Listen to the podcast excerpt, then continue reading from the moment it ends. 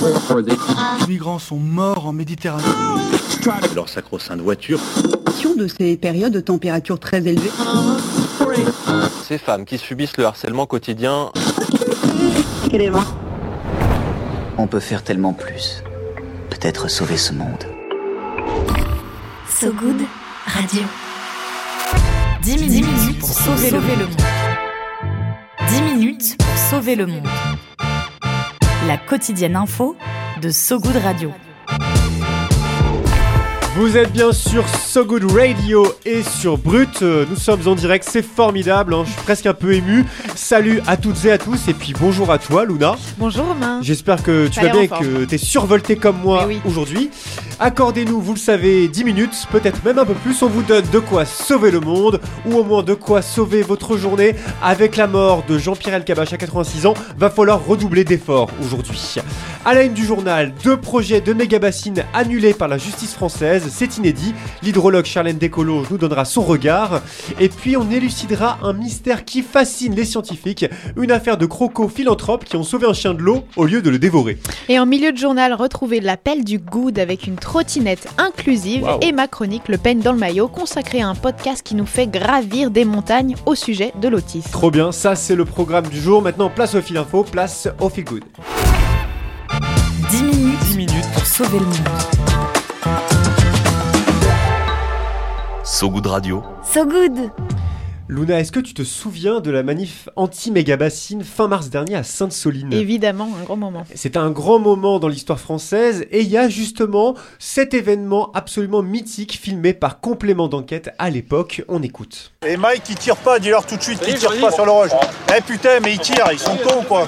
Voilà. Mike, Mike, c'est Bravo 4, le convoi bleu, le premier que vous avez tiré, c'est celui-là qu'il faut harceler. Un colonel de la gendarmerie française qui demande à l'unité Mike, des gendarmes en quad, de ne pas tirer de lacrymo sur le cortège pacifique de manifestants. Malheureusement, euh, comme tu l'entends, ils arrosent les familles de lacrymo allègrement et la manif prend une toute autre tournure. Une action contre le principe même des méga-bassines qui avait fait couler beaucoup d'encre à l'époque et qui n'a pas terminé de faire l'actu. Et oui, car ce mardi 3 octobre, le tribunal administratif de Poitiers vient de rendre une décision euh, historique. Les juges ont annulé deux projets de méga-bassines en Poitou-Charentes. Ouais, deux projets de méga-bassines qui rassemblaient une quinzaine de réserves de substitution, annulées donc.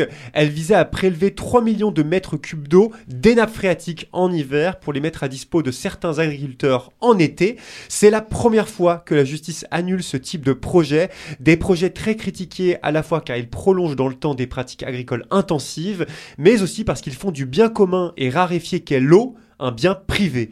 On a demandé à Charlène Descolonges, ingénieure hydrologue bien connue dans le journal, ce qu'elle en pensait. Cette décision de justice est très bien argumentée puisqu'effectivement c'est toutes ces bassines qui étaient prévues pour un volume global, un volume total de 3 millions de mètres cubes d'eau. La, question se pose à l'heure du changement climatique de la capacité des hydrosystèmes à remplir ces méga-bassines. Est-ce qu'on pourra suffisamment remplir ces méga-bassines compte tenu des sécheresses hivernales, des sécheresses estivales, des sécheresses tout court, qui seront amenées à être plus fréquentes et plus intenses en territoire français. Ouais, des problèmes de sécheresse, de maladaptation au réchauffement climatique, on l'a compris. Justement, j'ai demandé à Charlène si elle était étonnée de cette décision, voir si elle s'y attendait. Euh, non, je suis pas surprise puisque on a, euh, on sort d'un- d'une sécheresse 2022 euh, extrêmement euh, historique en termes de, de longueur et, d'ampleur sur tout le territoire. On a eu derrière ça une sécheresse hivernale inédite qui a, qui a justement fragilisé toutes ces nappes sont amenées à être, euh, à être euh, déstabilisées. Euh, on sait que avec le changement climatique, on entend de plus en plus parler. On va avoir ces sécheresses-là, les Pyrénées-Orientales, Mayotte. En fait, on fait face à une série de crises et je pense aujourd'hui les juges sont alertes à ce niveau-là et donc sont réalistes pour éviter cette maladaptation.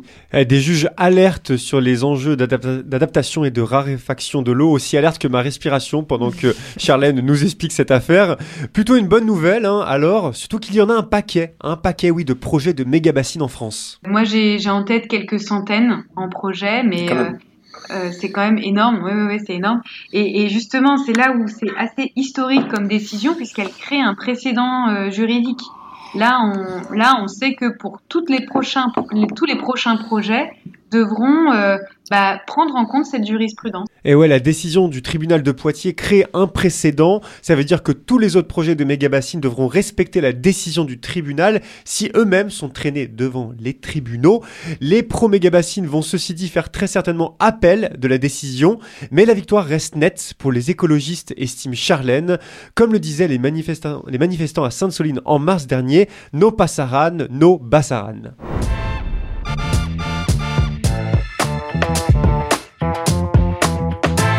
Et on continue avec une info euh, assez fascinante d'août dernier sur laquelle le média Géo revient dans un article.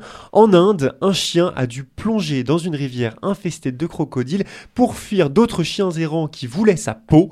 Tactique euh, a priori pas très maline, hein, les crocos n'étant pas réputés plus affables que nos amis les canidés.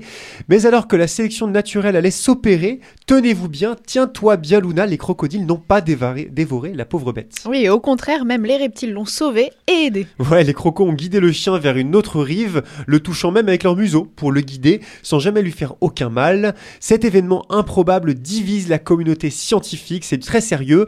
Pour certains, cela prouve que ces reptiles sont capables d'empathie. Pour d'autres, les crocodiles étaient simplement déjà repus ou auraient peut-être eu de mauvaises expériences lors de leur précédent dîner à la viande de chien. Ce qui est intéressant avec cette histoire, c'est qu'elle interroge la manière qu'ont les humains de percevoir les animaux. Peut-être que tout n'est pas question seulement de chaîne alimentaire, qu'il y a aussi une autre manière de voir l'entraide, la solidarité dans le monde animal.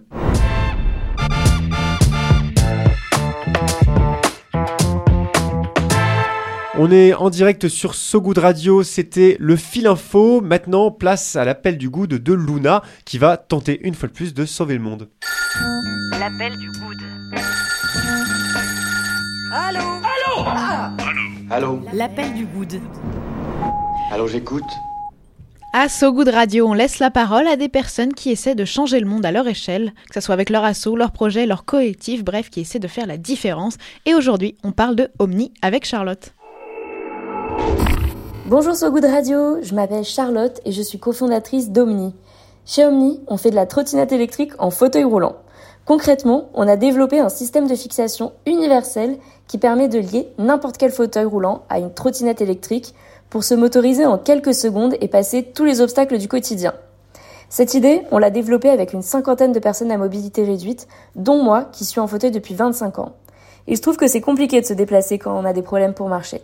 Il y a des obstacles qui sont partout, que ce soit des côtes, des pavés, des bordures de trottoirs. Les trajets prennent deux fois plus de temps, il faut tout anticiper et les solutions qui existent coûtent très cher. Avec Omni, en s'appuyant sur un produit grand public, on a une motorisation quatre fois moins chère que ce qui existe. Elle permet de se déplacer à l'allure du pas pour faire ses courses ou à la vitesse des vélos pour se balader avec ses amis et sa famille et aller où on veut, quand on veut, en autonomie. On a livré 1000 personnes en deux ans. Notre solution, elle est produite et assemblée par des ESAT sur Paris et on livre sur toute la France. Contactez-nous si vous avez la moindre question sur omni.community. Merci Charlotte, une initiative qui peut s'avérer intéressante pour se déplacer plus facilement quand on sait qu'en 2023, seul 9% du réseau de métro parisien est accessible aux personnes à mobilité réduite selon Île-de-France Mobilité. Et du coup, pour les petits curieux qui veulent en savoir plus, retrouvez toutes les infos de Omni sur sogoodradio.fr. Viens voir un peu par ici. J'ai une bonne nouvelle pour toi. Dans le maillot. Le peigne dans le maillot. Et on continue le journal avec ton peigne dans le maillot, Luna. Oui, pour s'endormir un peu moins con, il y a le peigne dans le maillot, le moment où on se donne des petites recommandations plutôt sympas. Alors imagine, Romain, toi, si tu te retrouvais en tong au pied de l'Himalaya, Wow. comment tu réagirais?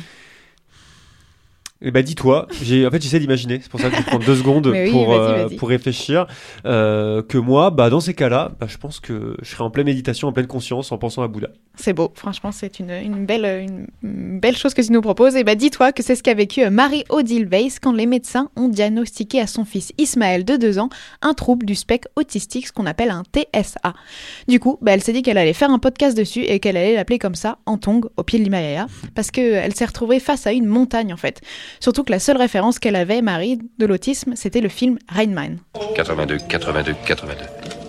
82 quoi, Ray? Tu dois combien? Cure-dent.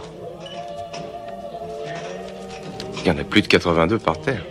Il y en a 246. Regardez la monnaie. Mademoiselle, euh, combien il y a de cure-dents dans la boîte? 250. Pas très loin. Allez, viens, on y va. 246. Il en reste 4 dans la boîte. Alors c'est sympa, Rainman, hein, d'ailleurs le compte était bon, mais clairement c'est un peu réducteur quand on parle de l'autisme. Tout le monde ne passe pas son temps à compter des cure-dents. Comme son nom l'indique, l'autisme c'est un spectre. Il y a donc autant d'autisme que de personnes. Et dans ce podcast de 4 épisodes qui dure à peu près entre 30 et 40 minutes, on suit son parcours à Marie.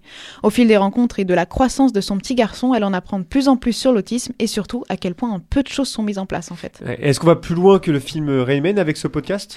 Oui, on assiste à toutes les difficultés auxquelles sont confrontés euh, les gens qui un trouble du spectre autistique et leur entourage. Le diagnostic euh, rallonge, l'école peu préparée, avec le manque de formation des professeurs et les structures mal adaptées, ou encore le monde du travail qui est envahi par les stéréotypes.